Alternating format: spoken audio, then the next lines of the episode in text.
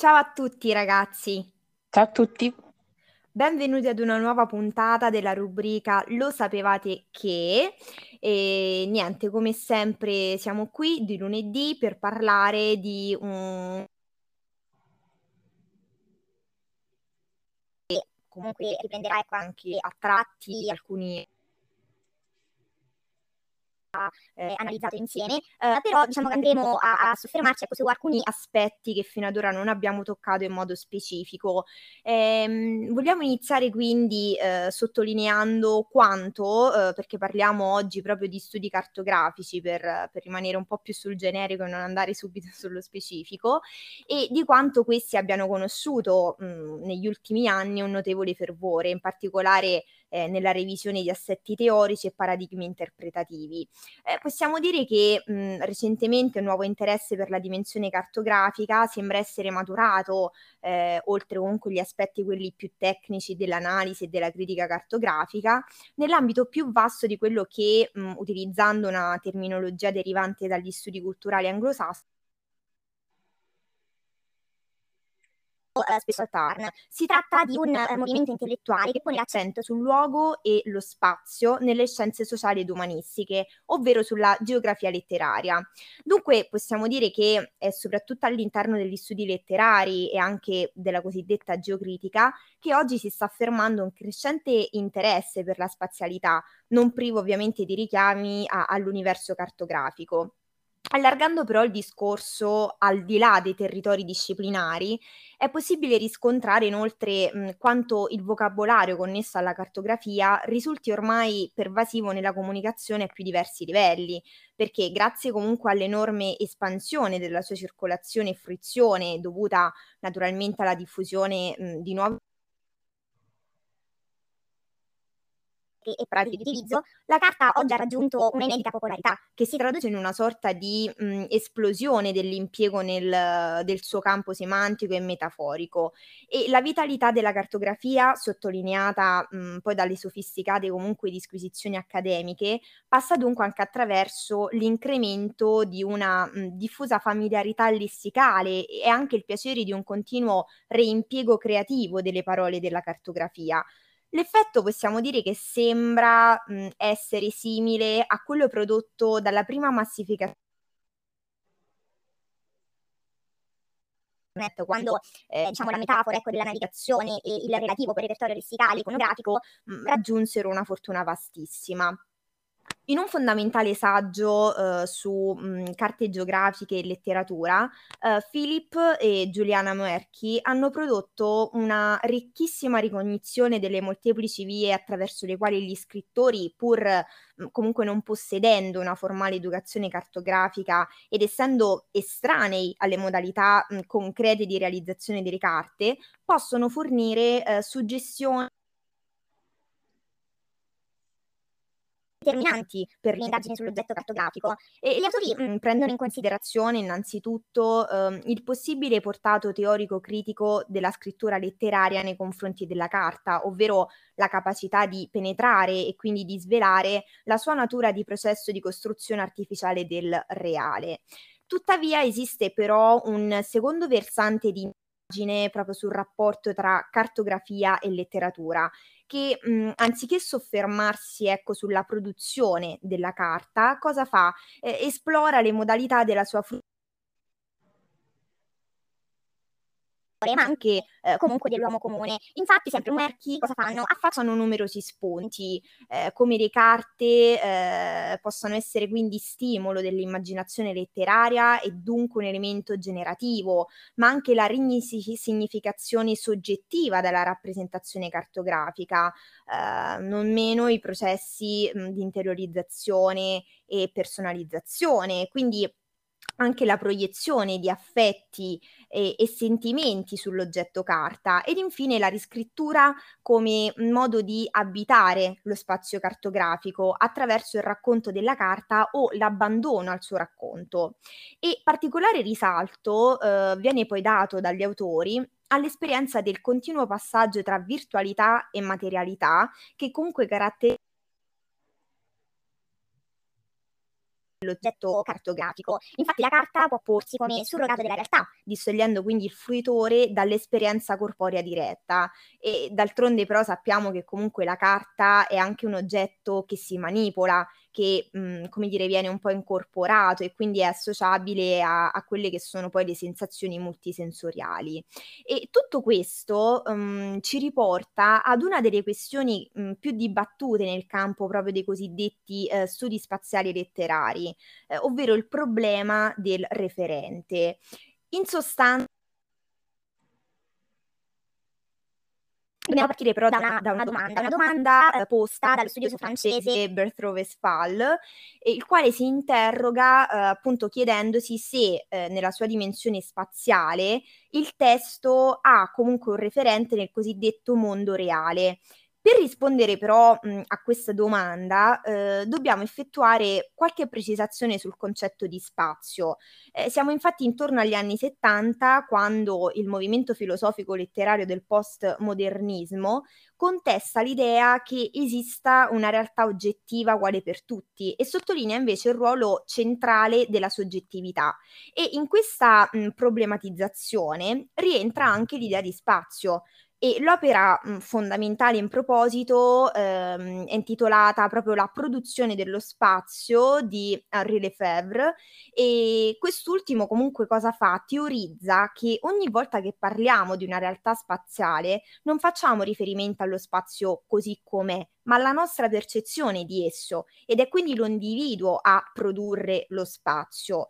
Su questa linea poi alcuni autori parlano di una carta mentale che ognuno di noi usa per orientarsi nello spazio. Si tratta quindi di una mappa frammentaria e non razionale tracciata eh, dalle nostre esperienze e da informazioni di seconda mano sui luoghi che non conosciamo. Eh, una mappa quindi che mh, distorce largamente la realtà che dovrebbe rappresentare. Ora, quando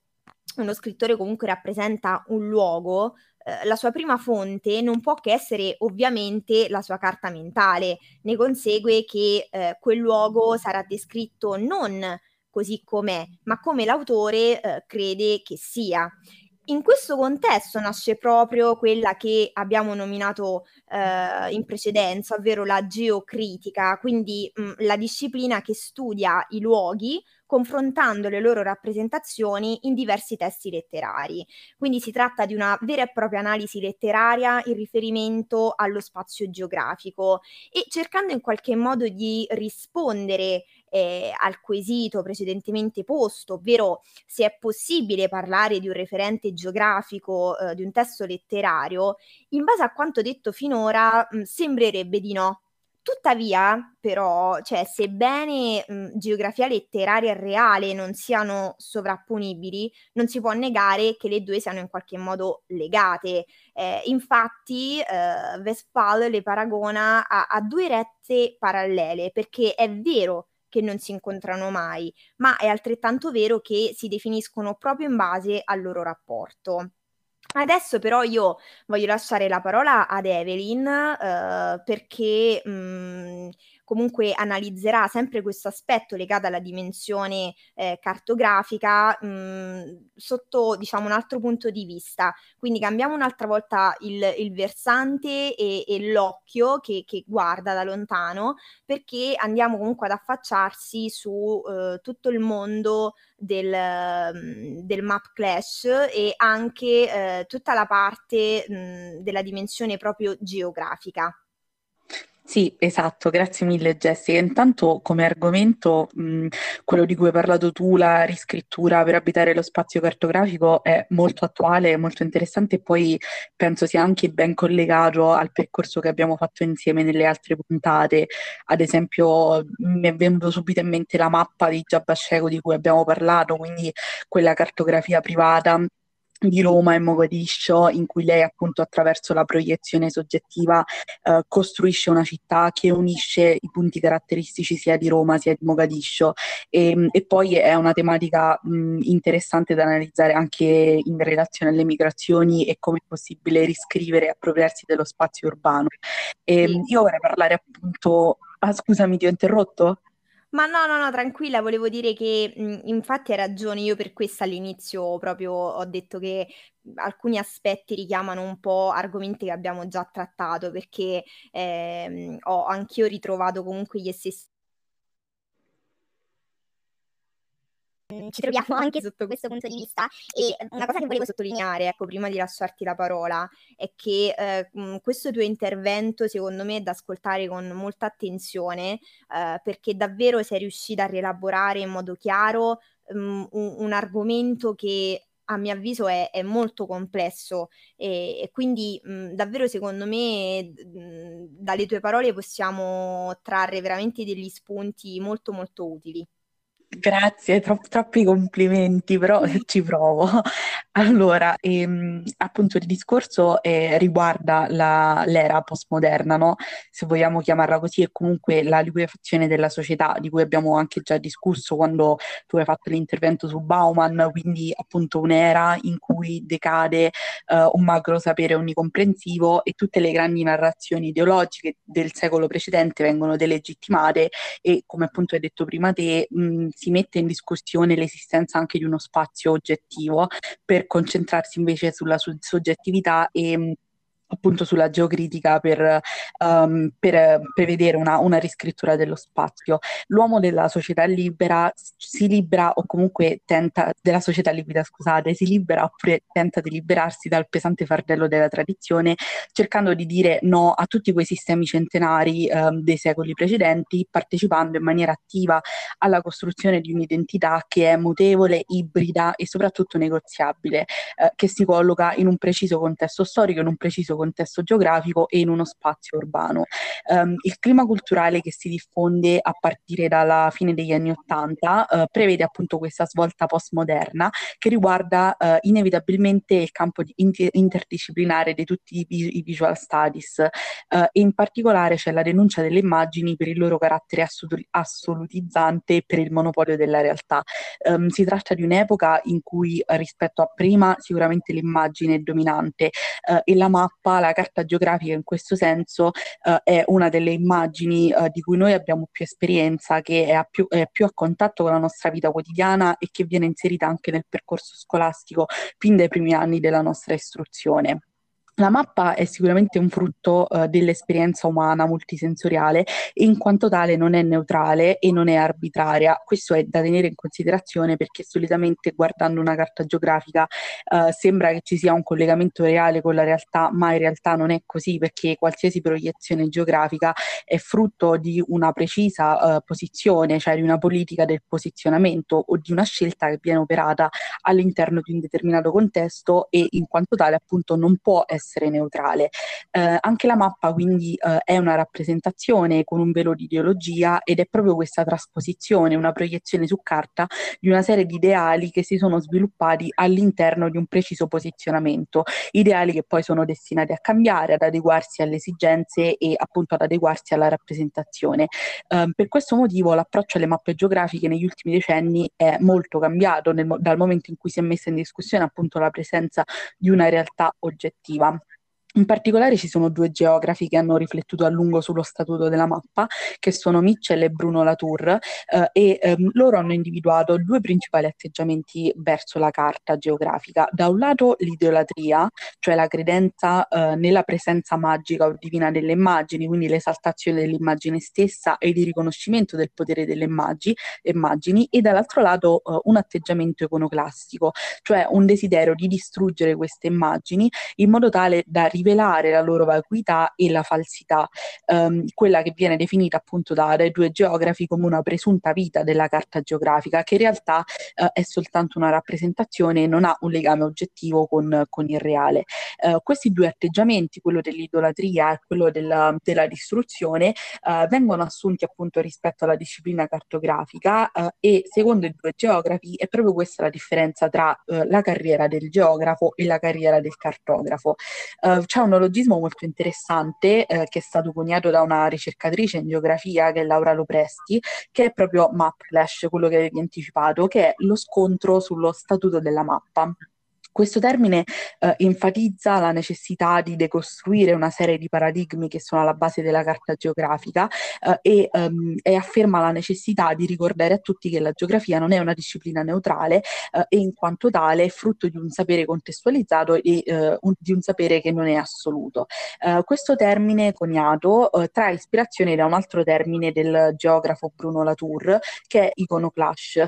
termine che sottolinea una, una furia di distruzione che eh, secondo il geografo è apparsa più volte nel corso della storia umana, ad esempio nel mondo bizantino con le immagini religiose, nella riforma luterana o anche durante la rivoluzione francese, con l'intento proprio di opporsi a questa proliferazione delle immagini, eh, perché le immagini da sempre hanno generato nell'uomo grandi passioni, eh, mentre però eh, l'iconoclastia è preceduta da una piena consapevolezza dell'atto di- distruttivo e un progetto chiaro e definito, eh, l'iconoclash è uno statuto eh, sospeso peso di difficoltà nella critica delle immagini, c'è appunto un atteggiamento eh, ambivalente che non presenta una posizione certa e eh, lo stesso meccanismo si ripresenta con la carta geografica, appunto in cui, eh, verso cui gli studiosi oscillano tra il desiderio di, ehm, di esaltare l'immagine e di decostruirla.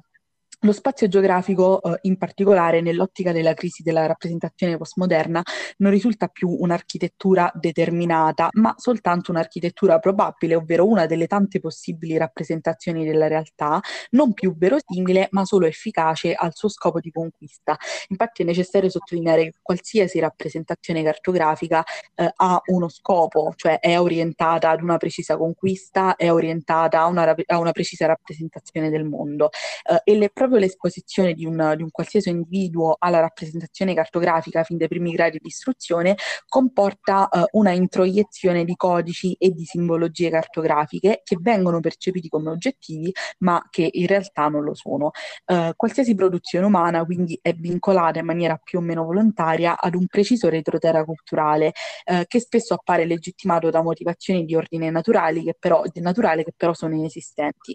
per richiamare una teoria che è quella del, um, di Said, del, di, un, di, un, intellettuale noto anche per, per il suo orientalismo, eh, ogni forma di sapere è un sapere situato, cioè influenzato dal posizionamento. Ad esempio, eh, un qualsiasi geografo, un qualsiasi cartografo sarà influenzato dalla classe sociale di appartenenza, dalle credenze personali, dalle relazioni di forza della società in cui vive. Nello spazio urbano, eh, governato da relazioni di potere, come abbiamo discusso in più occasioni, eh, i gruppi di individui costruiscono dei confini fisici e dei confini simbolici per autodefinirsi attraverso l'esclusione dell'altro e per legittimare la propria presenza. E proprio la carta geografica è uno degli strumenti che vengono utilizzati proprio per esprimere spesso le istanze nazionaliste e il desiderio di affermazione geopolitica di uno Stato sull'altro. È necessario in questo senso quindi che la carta geografica, per quanto sia un utilissimo strumento venga sfigurata, cioè venga alterata nei propri modelli, eh, sia come atto simbolico sia come atto di, di rivendicazione. Diciamo che vabbè, l'argomento è molto lungo, molto più lungo e molto più complesso, però questo potrebbe essere appunto un, un primo punto di partenza per, per riflettere su quanto um, il nostro contatto con le carte geografiche ci abbia influenzato e ci abbia portato a vedere la mappa come qualcosa di oggettivo, quando in realtà non è, non è così.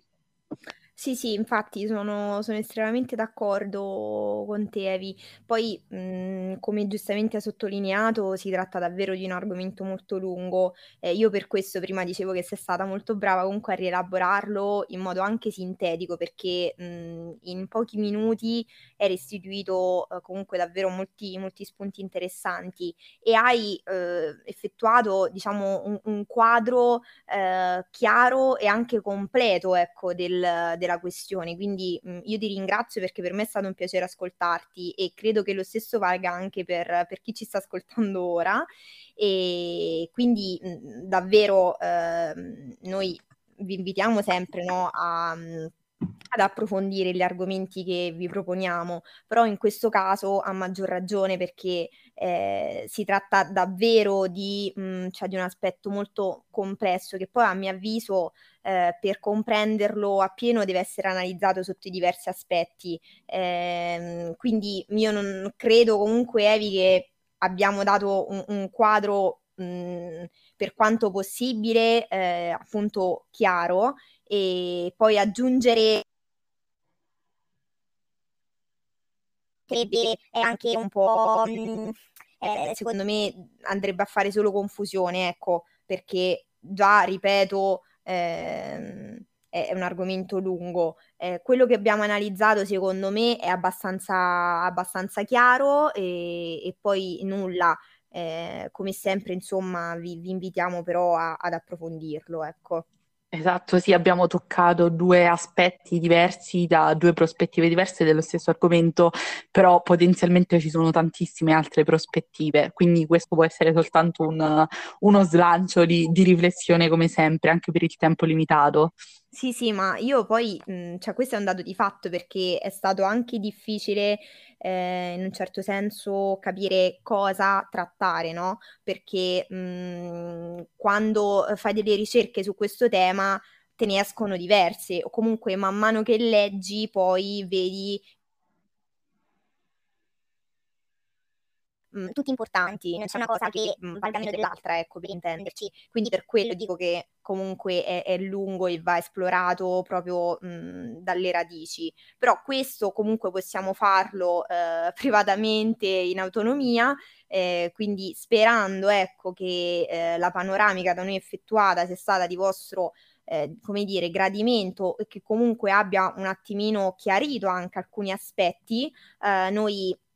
vi invitiamo a, ad approfondirlo nel corso anche de, de, dei prossimi giorni o comunque quando lo ritenete opportuno e, e nulla. Vi diamo sempre appuntamento a, alla prossima settimana con una nuova puntata della rubrica Lo sapevate che. Ciao a tutti, buona settimana. Ciao ragazzi.